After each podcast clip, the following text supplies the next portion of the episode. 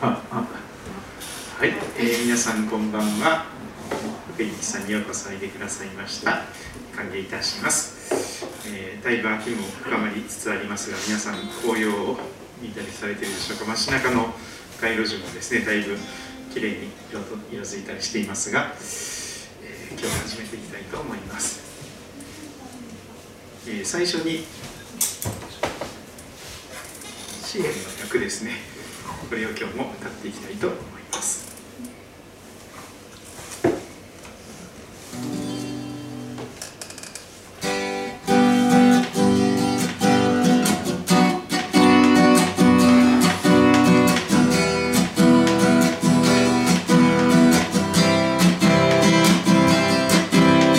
感謝しつつしのに賛美しつつ大庭に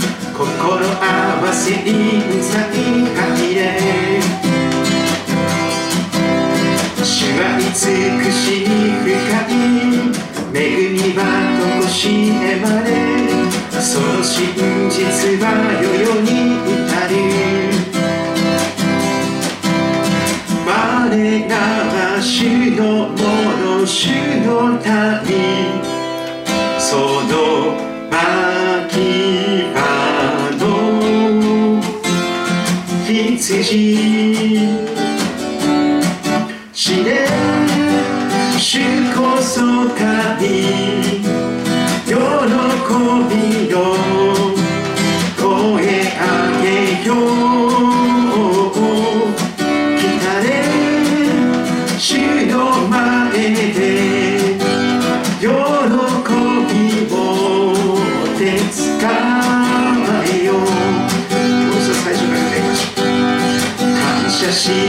つつ主のに賛美しつつ大祝い心合わせに入れ。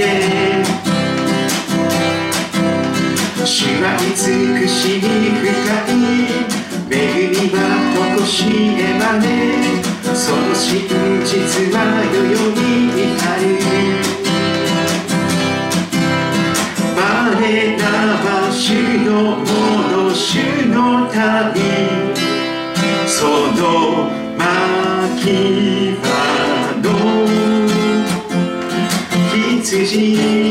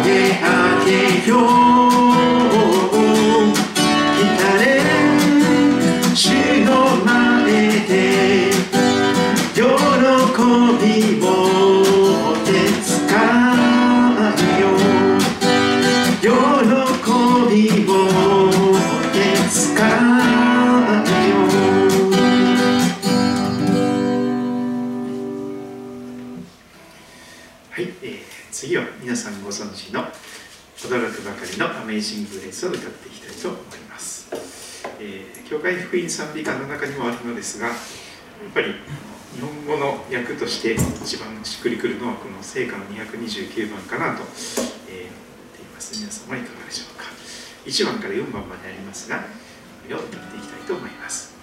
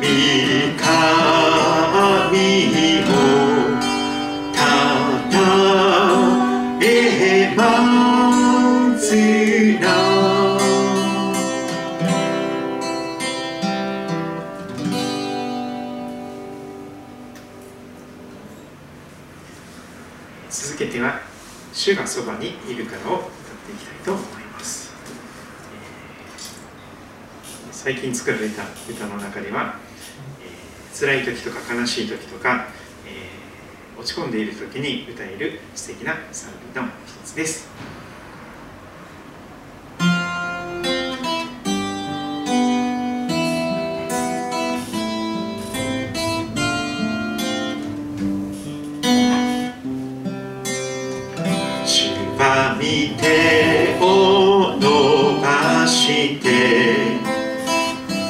涙を拭う次から引き上げてく。ださる命の地へ導く主はて。を伸ばして。涙を拭いつまずきから引き上げてく。ださい命の地へ導くハレルヤ主を愛して歌は絶えず感謝捧げ。苦しい時さえ賛美をする。主がそばにいるから。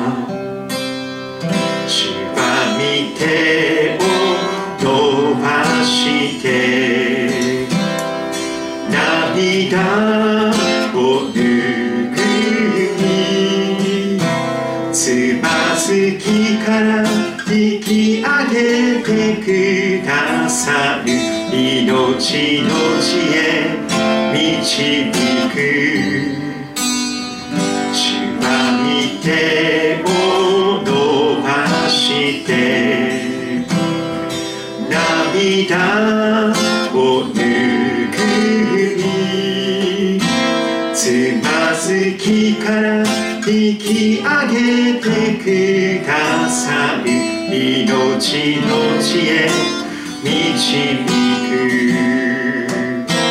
ハレルヤ主を愛して歌は絶えず感謝捧げ苦しい時さえ賛美をする主がそばにいるからレルヤ主を愛して歌は絶えず感謝捧げ苦しい時さえ賛美をする主がそばにいるから主がそばにいるから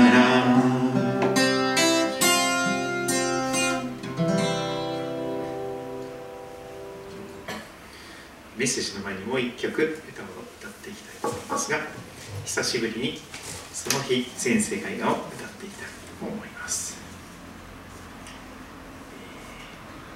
やがての時ですね、えー、全世界がイエス様のことを喜んで、えー、迎えていくというそんな歌なんですけども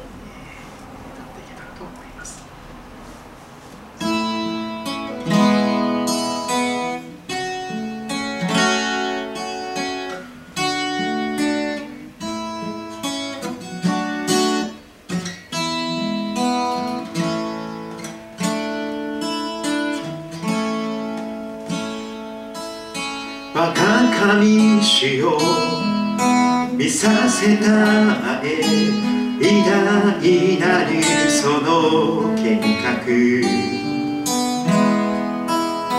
天が開き光が満ちシオンの上にとどまる救いの御業戦地を追い喜びの歌響かせそのせいは平和を呼ぶ主の御霊が流れる。その日全世界が主の皆高く限り叫べ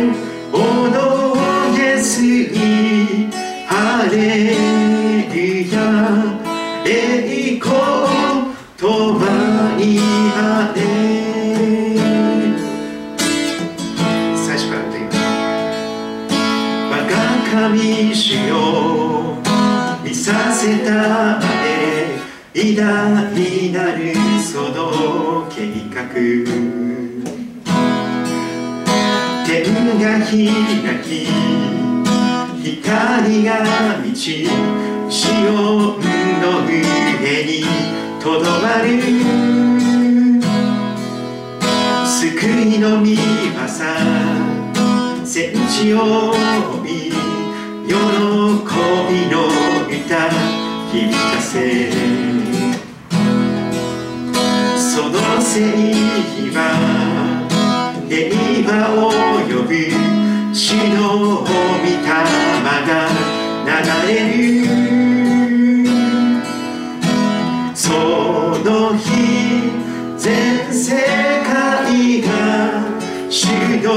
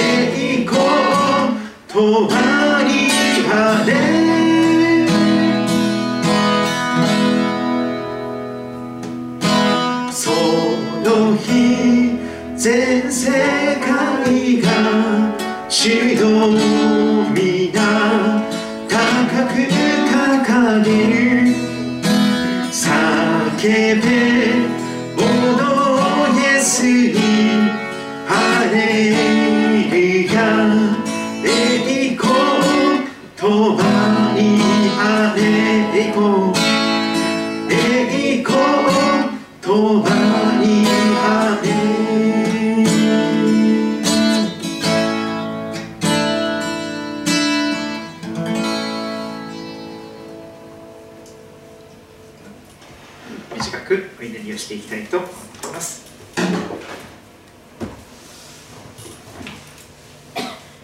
天のお父様11月の12日金曜日の夜を迎えました。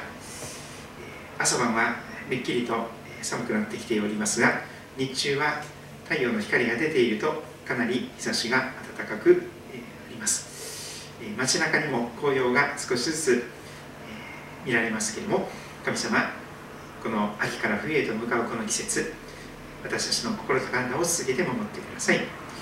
また今週1週間もここまで守ってくださったことをありがとうございます。また久しぶりの方も共に競うことができましてありがとうございます。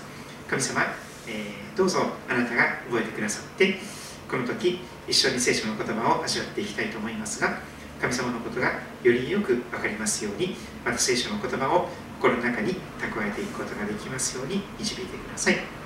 イエス様のお名前によってお祈りいたします。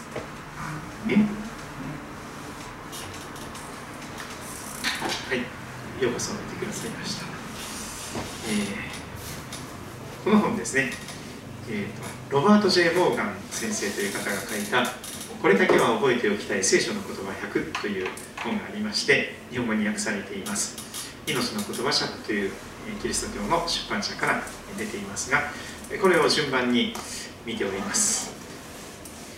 聖書はですね66巻の、えこんな分厚い辞書みたいな本なんですけども、えーあまりにも膨大な図書館のような本ですから歴史文学的な本もあるし詩の文学もあるし、えーまたいろんなですね、えー散文的なものもありますしあるいは、えー物語的な書いているストーリーのものもありますしいろんなことがありますがその中で一番大事な聖書の言葉を100選んでくれているわけです。で順番に一番大事なものから順番に100並べてくださっているかと思います。でそれを一つずつ覚えていきましょうということなんですけどもえー、覚えるのは苦手だと考える人が今多いかと思います。特にですねあのワープロとかワードとかそういうスマホを使っている方はですね漢字でさえもほとんど書く習慣がなくなっているかもしれません。そうするとですねこのワープロがないと漢字が書けないとかそういうことがあってどんどん記憶力が現代人は低下しているかもしれません。でも、興味関心があれば私たちはですねその好きなものであればいくらでも、えー無理なく覚えることができるということなんですけどもでもせっかく覚えるならば、えー好きな歌手の、えーアルバムの名前とかそういうのもいいんですけどもあるいは野球選手のですねチームの名前とかもいいんですけど神様の言葉聖書の言葉を覚えていく習慣を身につけるとやっぱり一番素敵じゃないかなと思っています。日野原先生という方がですね聖ルカ病院で長い間ご奉仕されて100歳を超えても現役で活躍されていましたが今は天に帰られましたけれどもこの生活習慣病という病名を作りましたよね。あの結局人生ってやっぱり生活習慣だと思うんですよね。でどんな生活習慣を身につけているかということで豊かな人生にもなるし、え悲惨な人生にもなり得るということなので、え良い生活習慣を身につけていけたらと思いますが聖書の言葉を覚える習慣を身につけるとどんな良いことがあるでしょうか、えこれは歌にもしておりますが主の教えを喜びとし昼も夜もその教えを口ずさむ。その人は水路のそばに植わった木のようだ。時が来ると実がなりその葉は枯れない。その人は何をしても栄える。と聖書は約束しています。聖書の教え主の教えを喜びとして昼も夜もその教えを口ずさんでいく。リフレインさせていく心の中でも何度もこう思い巡らしていく。そういう人は水路のそばに流れのほとりに植えられた木のようだと聖書は語っています。つまり聖書が水路なんですよね。命の言葉ですから。で聖書のそばに生活しているとやがて時が来ると実を結ぶことができる人生が保証されています。葉っぱが枯れないクリスマスツリーのようなエバーグリーンいつまでも若々しいみずみずしいそんなことも約束されています。そしてその人は何をしても栄えるとまで約束されています。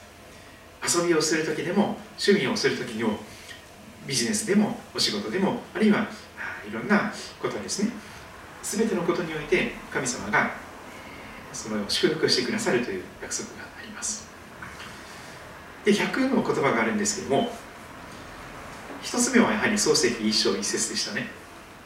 初めに神が天と地を創造されたこの言葉から聖書が始まっていきます。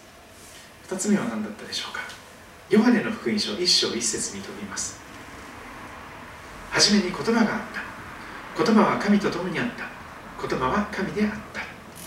神の言葉であるイエス様のことが紹介されています。初めに神の言葉であるイエス様がいらっしゃいました。そして神の言葉であるイエス様は父なる神様と共におられました。そして神の言葉であるイエス様は神ご自身であられました。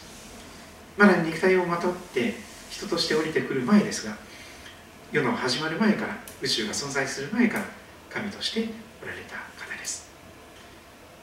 全てのものはこの方によって作られたと神の言葉イエス様によって全てのものが作られたことを聖書は続けて語ります。でも 3, 3番目に覚えるべき聖書の箇所ヨハネ福音書1章14節が語られます。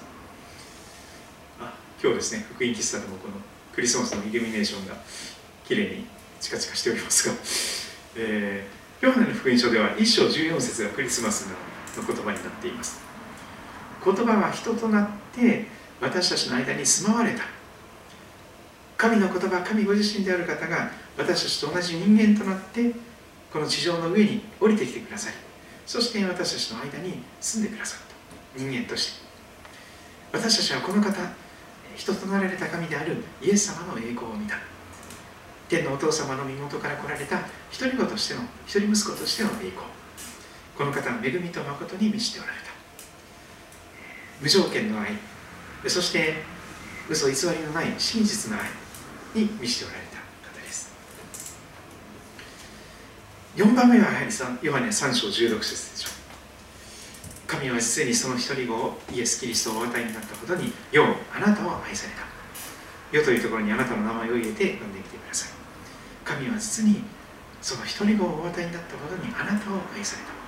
それは御子イエス様を信じる者が一人として滅びることなく永遠の命を持つため。死んだらどうなるんだろう。死んだら全てがおしまいさではなくて永遠の命を持つためにはイエス・キリストがそのためにこそ捧げられた。そしてそのイエス様を信じる者は一人として漏れなく永遠の命を自分のものとして持つことができる。つまり死に死をもう恐れる必要もなくなるということですね。そんなことを聖書は約束しています。その後の聖書の言葉はローマンロードと言われています。ローマの道。全ての道はローマに通ずというあのローマの道ですけども救いのご計画がローマ人の手紙の中にまとめられていきます。ローマの3章23節がその後です。ローマンロードの一番最初はこれです。全ての人は罪を犯して神の栄光を受けることができずローマ3章23節の言葉です。どんなに素敵な人優しそうな人であっても神様から見たらその人も罪人だと言われます。まあ外面がいい人はたくさんいると思います。でも内側は同じなんですみんな。人も妬んでいたり憎んでいたり、えー、この人いなくなってほしいなというそんな恐ろしいことも考えていたりとかですね。いろんな形でその心の中は真っ黒な状態であります。全ての人は罪を犯して神様の栄光を受けることができない。正しい人は一人もいないと聖書は語っています。これが聖書のメッセージの一つ目ですね。で6つ目にローマの2つ目ですが6章23節が出てきます。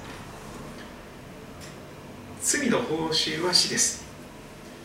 報酬というのはお家賃というか給料お給料みたいなものですけどあの時給いくらとかっていうその契約で働いてそしてその働きに応じて、えー、お給料としてもらえるものそれは報酬ですね。その働いた報いです。罪に対して、えー、契約を結んで働いて報いとして得られるものは死でしかないと言われます。罪の報酬は死です。しかし神様の賜物は永遠の命ですと言われています。罪と神様報酬と賜物死と命対照的なものが出てきます。罪の報酬は死です。しかし神の賜物ギフトプレゼントは私たちの主キリストイエスにある永遠の命です。永遠の命は一生懸命頑張ってお給料としてもらえるようなそういうものではなくてただギフトとしてプレゼントとして差し出されていて代金は全部払われていて私たちはそれをありがとうございますと言って受け取るだけで手にすることができるものであります。でローマの5章8節も続きます。しかし私たちがまだ罪人であった時神様の前に、えー、本当に罪深いものであった時にそんな私たちのためにキリストが死なれた。キリストがそんな私たちのために死なれたことによって神は私たちに対するご自分の愛を明らかにしておられますと言われます。ローマの5章の8節です。キリストが私たちのために死なれた。これが福音の十字架の意味ですね。十字架はキリストが何か自業自得で何か悪いことしたので、えー、死なれたというわけではなくて私たちの罪のために身代わりに、死んでくださったというそういうことが言われています。しかも立派な素敵な人に美しい、ね、罪のない正しい人になった時にそういう私たちのために死なれたわけではなくて神を神ともしない人を人とも思わないそんなどこまでも自分勝手な自己中心な時にそんな私たちのためにキリストが死なれたと聖書は語っています。前回見たとこですがローマの10の9なぜならもしあなたの口でイエスを主と告白しあなたの心で神はイエスを死者の中からよみがえらせたと信じるならあなたは救われるからです。ローマ10の9非常にシンプルな言葉です。キリスト教ではどうやったら救われると教えているんだい？と聞かれるとですねあこれですよ。ローマの10の9を見てください。あなたの口でイエス様を主と告白しあなたの心でイエス様は今もう生きておられる。神様はイエスの死者の中からよみがえらせたと信じるなら救われますよと聖書は教えています。その続きなんですけども今日はローマの10の10です覚えやすいですね10の10あのぜひその9今日一緒に見ていきたいと思います。聖書をお持ちの方はご自分でご自分の愛用されている聖書を開いてみてくださればと思います。またそこに印でしおりとか挟んだりしてくださると感謝です。ローマ人への手紙新約聖書の福音書に続いてその後使徒の働きというのがありますがその後に手紙シリーズが始まります。ローマ人への手紙は世界を変え続けている手紙です。実はあの宗教改革もローマ人への手紙から始まりました。マルチン・ルターさんとかカルバンさんとかツビングルさんとかいろんな人たち宗教改革者たちはこのローマ人の手紙の中から本来の聖書のメッセージを再発見してそして、えー、混迷を極めて、えー、教会も希望を失っていた命を失っていたその時代にもう一度教会に命が希望の光が戻ってきた。それを、導いた本がこのローマ人の手紙になっていますいろんな人がこの手紙によって本当に救いを受けています。その 10, 10の10ですね。ローマ人の手紙10の10前回の10の9の続きなんですけどもちょっと見ていきたいと思います。さっきの9からちょっと続けてみますね。90と読みます。なぜならもしあなたの口でイエスを主と告白しあなたの心で神はイエスを死者の中からよみがえらせたと信じるならあなたは救われるからです。これが9節でした。で続く10節。こうになりますね。人はまず人はから始まります。そして心に信じて義と認められ口で告白して救われるのです。と語られていますこれがローマ人の手紙10章の10節です。人は心に信じて義と認められ口で告白して救われると非常にシンプルに、えー、まとめてくれています、えー、義と認められるというのはですね、まあ、これは聖書の専門用語なんですけども神様の前に正しいと認められるということです。罪なしと認められて、え、そして天国に入れるということですよね。心に信じて信仰によって義と認められる。そしてその信仰を口で告白していくときにその救いが確かなものとなっていくと言われます。でですね今日聖書の教えとそうじゃない教えをちょっと見ていきたいと思っています。聖書の教えは福音と言われますが信仰義人です。4文字熟語なんですけど。ある宣教師はですね日本語の4文字熟語が大好きでですね五里宇宙とか自然抜刀とかですね。信仰義人っていうのも素敵な4文字熟語なんです。これをぜひ覚えて帰っていただきたいんですよね今日。イエス様を信じ心の王座に受け入れる信仰によって義と認められるという意味です、まあ、信仰によって義と認められるということなんです。信仰によって神様の前に罪なし。あなたは本当に正しい、えー、罪人じゃありません、えー、あなたは本当に義人ですと認められるということですね。信仰によってがミソなんです。どういう信仰かというとイエス様が私の罪のために十字架で死んでくださった。お墓に葬られたけれども3日目によみがえられて今も生きておられる。その今も生きておられるイエス様を信じ信頼して心の中に受け入れる。そして心の王座に受け入れる。これが一番大事なポイントです。であのそこにも紅茶とコーヒーをご用意させていただきましたがちょっと最近コーヒーがですね あの酸っぱいかもしれませんが あのちょっといろいろとですねあのこのコーヒーのあのミルを回す機会が減っていましてどうしても参加してしまうんですよね。ちょっとすいませんもうちょっとあの頻度を上げればあの酸っぱくなくなると思うんですけど1週間に1回引いてるとですね。ちょっとかなり参加したものが残っている感じですね。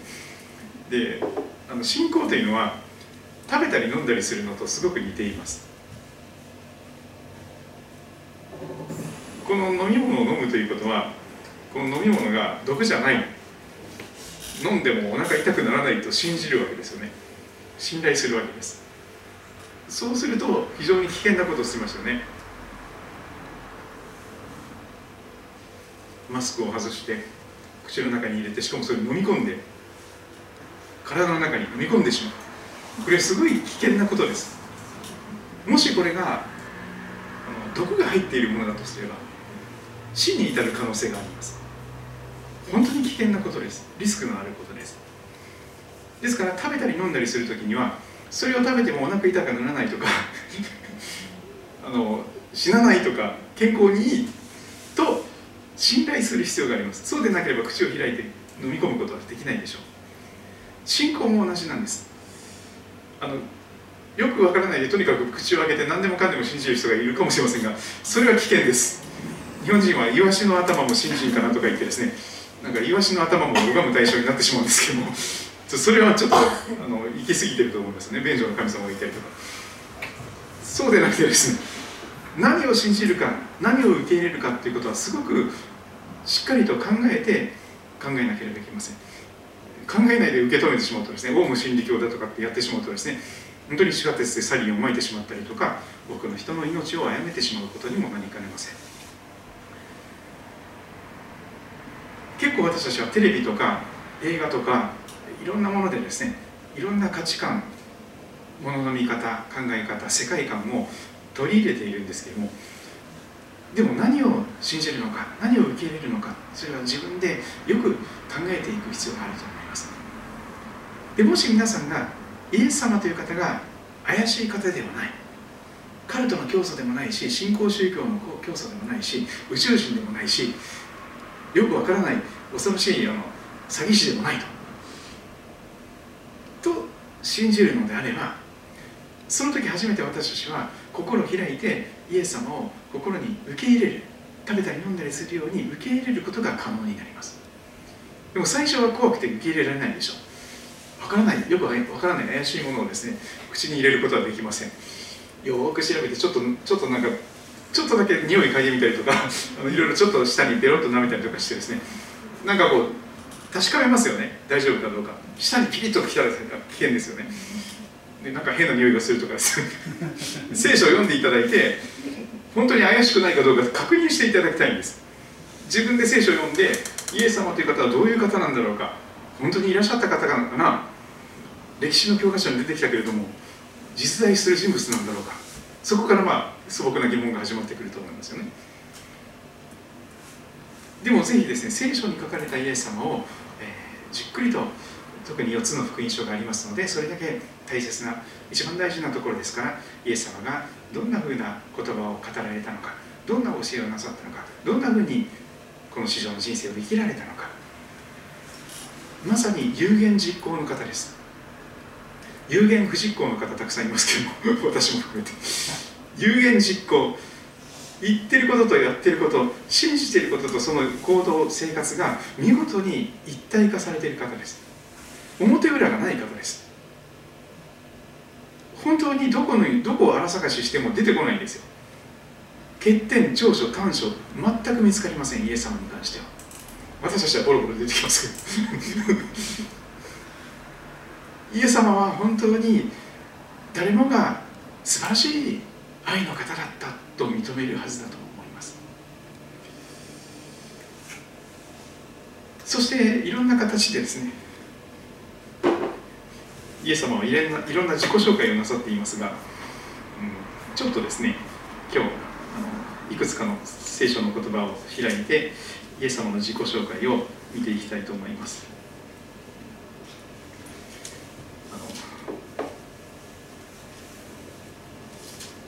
メリカの伝道師でもう手にかりましたビリー・ブラハムという方がいらっしゃったんですけども結構大きなですねスタジアムとかで、えー、たくさんの人を前にメッセージをされて、えー、いましたが私もある時そのメッセージを聞いてそれが信仰を信じるきっかけの大きな一つになったことを思い出しております。ヨハネの福音書の中には7回イエス様が「私は何々です」って自己紹介した言葉が出てきます。I am なんとか。って言ってですねイエス様が7回自己紹介なさった。その言葉が出てきます。例えばヨハネ6章35節。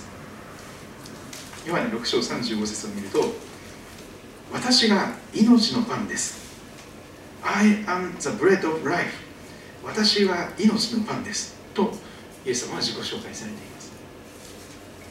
しかもですねこんな言葉が後に続きます。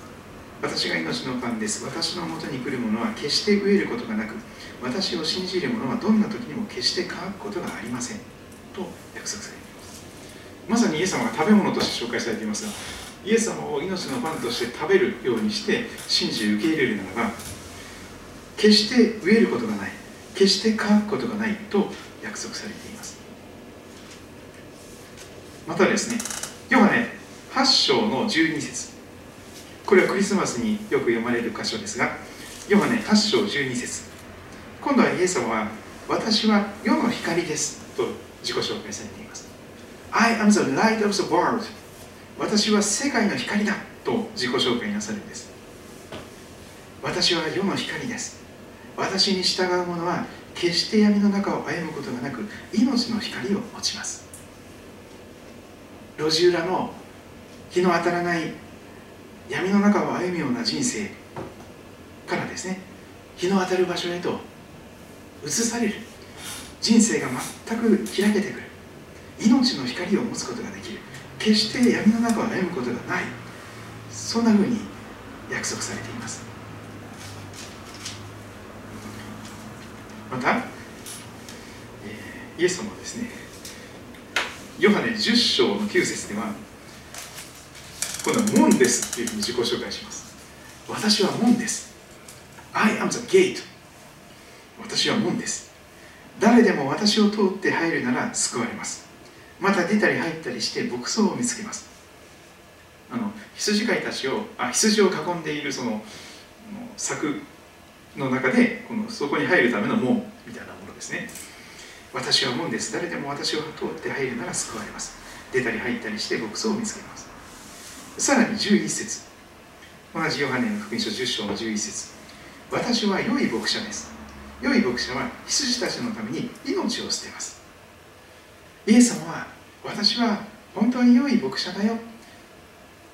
良い羊飼いだよと紹介しています。そして良い羊飼いは命を懸けて羊たちを守るというのです。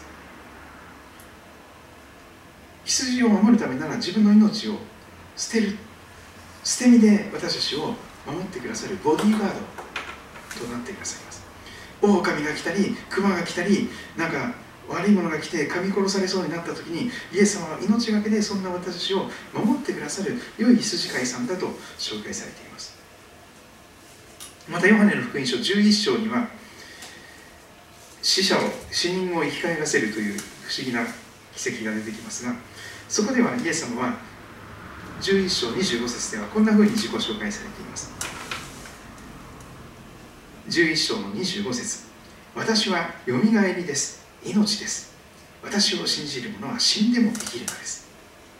私はよみがえりです。I am the resurrection and life 私はよみがえりであり命だ。私を信じる者は死んでも生きるんだ。そこまでおっしゃってます。また、えー私の名前が出てくるところがありますね。14章ヨハネ14章の6節。これも有名なところです。ヨハネ14章6節。またイエス様の自己紹介ですが私が道であり日本人が好きな道です。剣道、柔道、空手道、合気道、茶道、柔道、あね、華道 なんかいろいろありますけど日本人とても道が好きなんですけどもイエス様は大真面目におっしゃいます。私が道であり真理であり命なのです。I am the way and truth and life. 私を通してでなければ誰も天の父なる神様のもとに行くことはできない。すごく排他的に聞こえるかもしれません。日本の宗教ですと富士山の山登りに例えられますよね。分け登るこのいろんな富士山のと登っていく登山のルートがあります御殿場ルートだとかなんとかいろいろありますけど。でどのルートを通っても結局同じ頂上について同じ美しい月を見る見上げることができるじゃないの？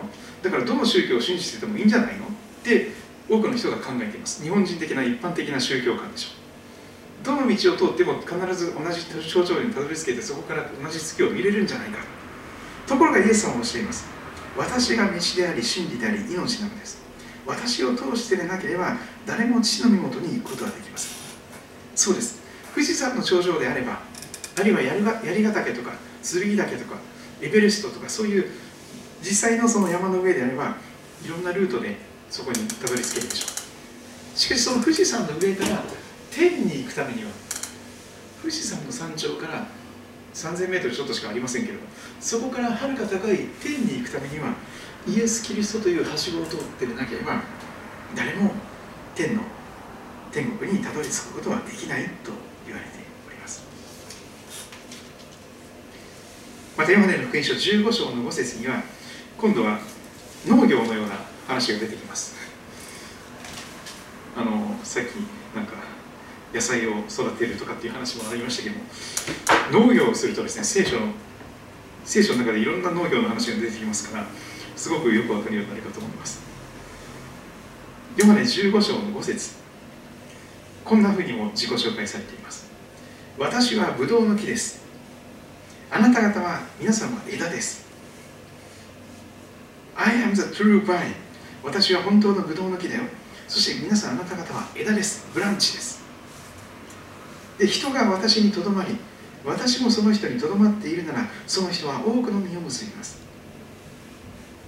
流れのほとに植えられた木のようにイエス様と共に生活するならばイエス様にとどまっているならばそこから命が流れてきます。養分が流れてきます。愛が流れてきます。その人は多くの実を結びます。でも私を離れてはあなた方は何もすることができない。本当の意味で人を愛したり自分を愛したりまたいろんな意味で神様が願っているようなことを神様から離れた瞬間にイエス様から離れた瞬間に何もすることができないのが私としてあります。わかりやすいですよね。ブドウのあブドウって結構あの結構こういろんな四方八方にこう枝が伸びていきますけどもね。その枝どこでもいいんですよ。貯金って切ったとします。園芸用のハサミでですねガシャッと切っちゃった。そうするとですねその切り落とされた枝はどうなるでしょうか。枝だけで実を結ぶことができるでしょうか？無理ですね。速やかに枯れてそして命を失っていきます。枝だけではどう頑張っても実を結ぶことができます。命につながってなければ。神様を信じるということはそういうものなんです。ライフラインを確保する。自分が神様の命とつながる。その時に初めて神様からの命を受けて私たちが愛という実を結ぶことができる。素晴らしい、えー、そういうことが教えられています。枝だけでは何もできないでしょう。どんなに頑張ってもやっぱり命失っていきますよ。でもイエス様につながっていくならばおのずから豊かな実を結ぶことができますよ。そんなことがあります。そういうイエス様を信じ受け入れる。どうでしょうか？例えばですねイエス様はちょっと頭が変だった。なんかあの昔で言うと精神病棟に入らなきゃいけないようななんかこう変な妄想に駆られてですねわけのわからないことを口走っていらっしゃる方だった。とすればですねその可能性もあったかもしれません。大真面目に私は道であり真理であり命なのです。私を通してなければ誰も死のもとに来ることがありませんっていうそんなことまでおっしゃってますからね。なんかちょっと頭が変な人か大ぼら吹きか大嘘つきかそれとも本当に神様ご自身か。この3つぐらいしか選択肢はないと思います。イエス様はなんか精神病に入らなきゃいけないようななんかとんでもないちょっと頭がですね壊れてしまった方なんでしょうか。そうではないですよね。イエス様の教えはすごく守備一貫していて理路整然としていて筋が通っています。全部つながっています。そして矛盾がありません。そしてイエス様はその教え通りに生きられた方です。あの宮沢賢治の「雨にも負けず」のように本当に自分の与えられている時間やお金や命を惜しみなく隣人のために私たちのために使ってくださるようなそういう愛の方であります。とてもとてもなんか隔離病棟に入院しなきゃいけないような方ではありません。大ボラ吹きの方だったんでしょうか。なんかもう大風呂敷広げてですねなんかそのなんか嘘ばっかり嘘800述べる方だったんでしょうか。それも違いますよね。イエス様は本当に真実なことを言ったのでちょっと受け入れがたいにわかに信じがたいことがたくさんありますけれどもでも本当の神様であれば本当の神様が人間になられた方であればそれを言ってまさにピタリと当てはまる方ではないんでしょうか。私が道であり真理であり命なのです。私を通してでなければ天のお父様のところに天国に行くことはできませんよ。私が命の光ですよ。私がよみがえりですよ。私を信じる者は死んでも生きる。そうですね。その方を今も生きておられる方を心の王座に受け入れる信仰によって認められると聖書は教えています。はい。聖書の教えでないものを比較してみて考えてみましょう。丸と×をつけてます。この丸の方をぜひ受け止めてこのバッテの方はあのちょっと意識しながらあのそうじゃないんだということを理解していただけたらと思いますがこれは難しい言葉で言うと行為義人と言います。聖書的には立法主義とかって言います。それは分かりやすい言葉で言うと自分の良い行いによって自分が一生懸命頑張って立派なこと嘘つかないとか人に優しくするだとかそういういろんなことですね。良い行いによって義と認められるというそういう教えです。実は多分世の中の宗教のほとんどはこっちじゃないかと思うんです。一生懸命こうあのご本尊の前に座って大目をずっと毎日あげればですねあのその行いによって救われるっていう感じの教えもあるでしょうしとにかく人を愛さ愛するべきだとかですねあの何かこう嘘ついちゃいけないとか 何か自分勝手なことしちゃいけないとか人傷つけちゃいけないとか人殺しちゃいけないとか、まあ、いろんなことを言われますよね。でもそういうことを一生懸命自分の力で頑張って良い行いに励むことによってなんとか神様の前に正しい人と認められる認められようとするそういう生き方。これがいわゆるこの世の宗教だと思うんです。仏教もそうです。イスラム教もそうだと思います。そしていろんなあの教えがこう入ってくるんですけど聖書の中にも実は立法主義というのがありまして聖書の中の立法を自分の力で一生懸命守ると救われるみたいなそういう教えがあるんですけどもそれは違うよっていうことなんです。行いによって救われるわけじゃなくて信仰によって救われるんだよ。行いによって義と認められる人は一人もいなくて信仰によって義と認められるんだよ。これが聖書の教えている一番大事なとこなんだよ。そこを外したら福音が福音じゃなくなるよ。ということなんです。こっちは福音じゃないですよね。どれだけ頑張ってもどれだけ努力してもまだ足りないまだ足りないまだダメだ。いつも不安や恐れにとらわれて今日死んだら私天国に行けるかしらとかですね。いろいろこう不安になります。私本当に永遠の命を持ってるのかしら？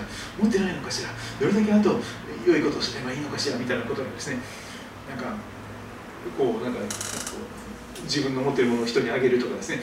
なんかいろいろこう困ってる人を助けるとか、うん、そういうなんかこう優しいことを優しい人になるとか。そういうことで一生懸命救いを得ようとする人が多いんですよね。実は統一教会とかエホバの証人と言われるキリスト教の異端と言われる人たちもこっちなんですよね。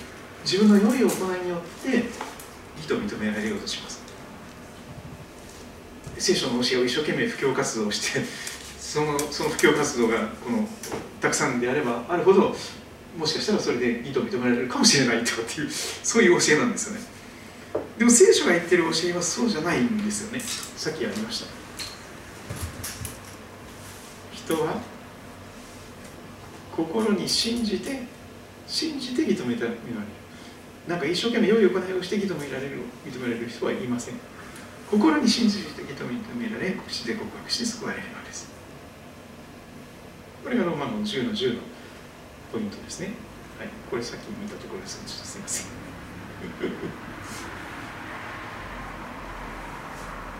聖書の教えは信仰原因です。イエス様を信じ心の王座に受け入れることによって信仰によっていいと認められる。そうじゃない教えは行為義人ですね。立法主義行いによって自分の良い行いによって義と認められようとする。そういうことですがそういう方法では天国には命を救いを得ることができません。で最後にルカの福音書の18章の9から14節。ちょっと時間がなくなってきましたがルカ18章の9から14節今出しますのでこれで見てください。自分は正しいと確信していて他の人々を見下している人たち上から目線の人たちにイエスはこのような例えを話されたというのです。2人の人が祈るために神殿にお宮に登っていきました。お祈りするため一人はパリサイ人でもう一人は主税人であります。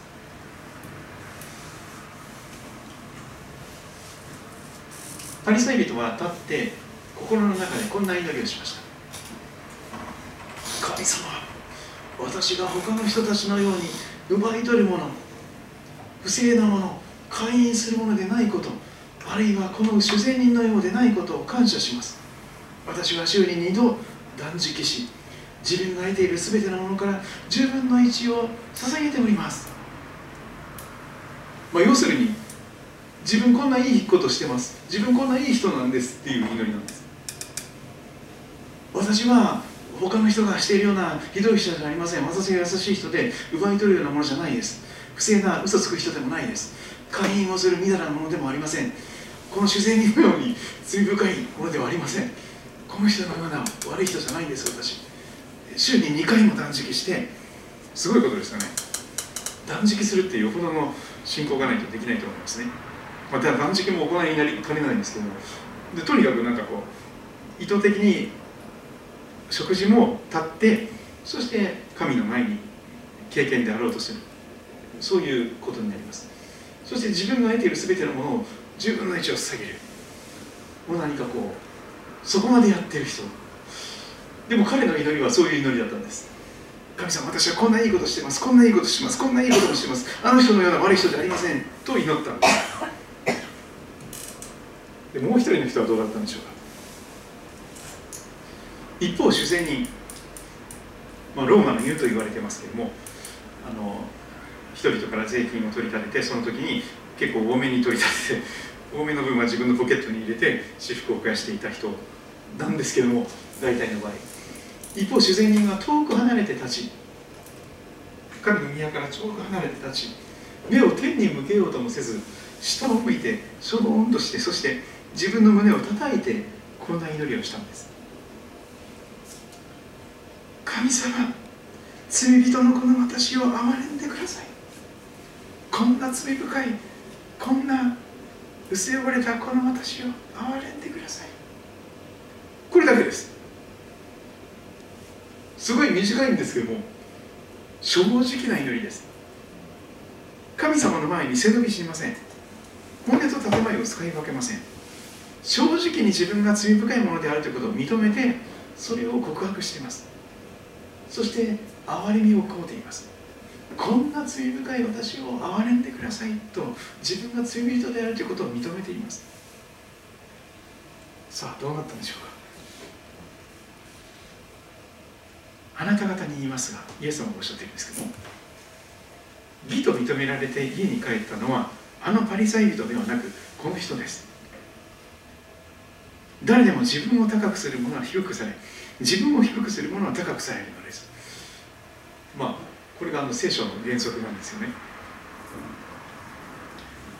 神様私こんなこともしているいい人なんです。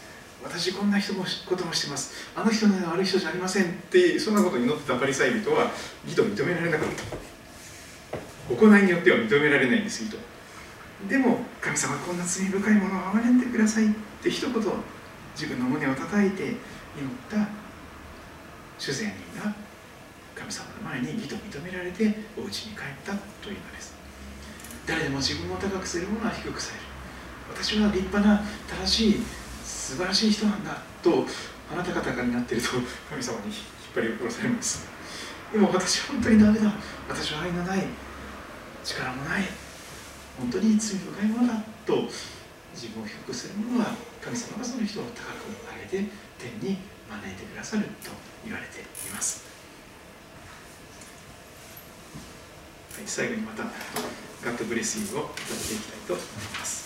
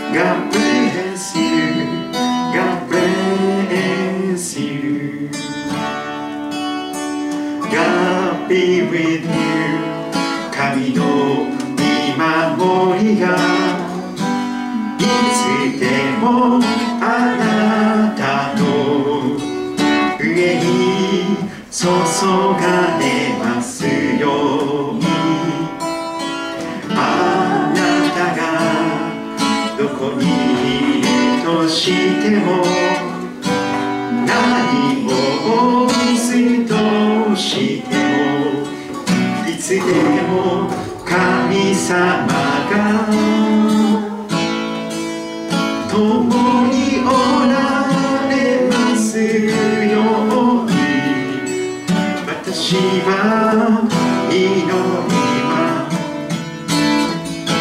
す。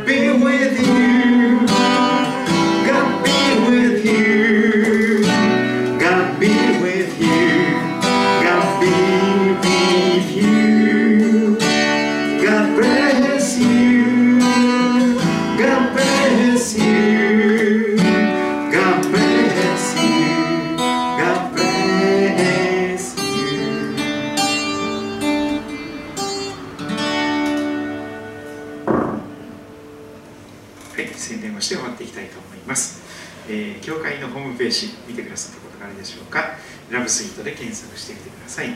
QR コードを読める方はこれから飛んでください。ラブスギートラジオもネットラジオ、ポッドキャストですが、登録していると音声で、えー配信を受けていくことができます。まあ、あの遡ってこれまでの配信も聞くことができますので、えー見てください。でそしてここに来られてない方のために地図をいつも紹介していますが一番近い駅は東武動物公園の駅です西口ではなくて東口から出る出て古利根川を渡ると杉戸町に入ります、えー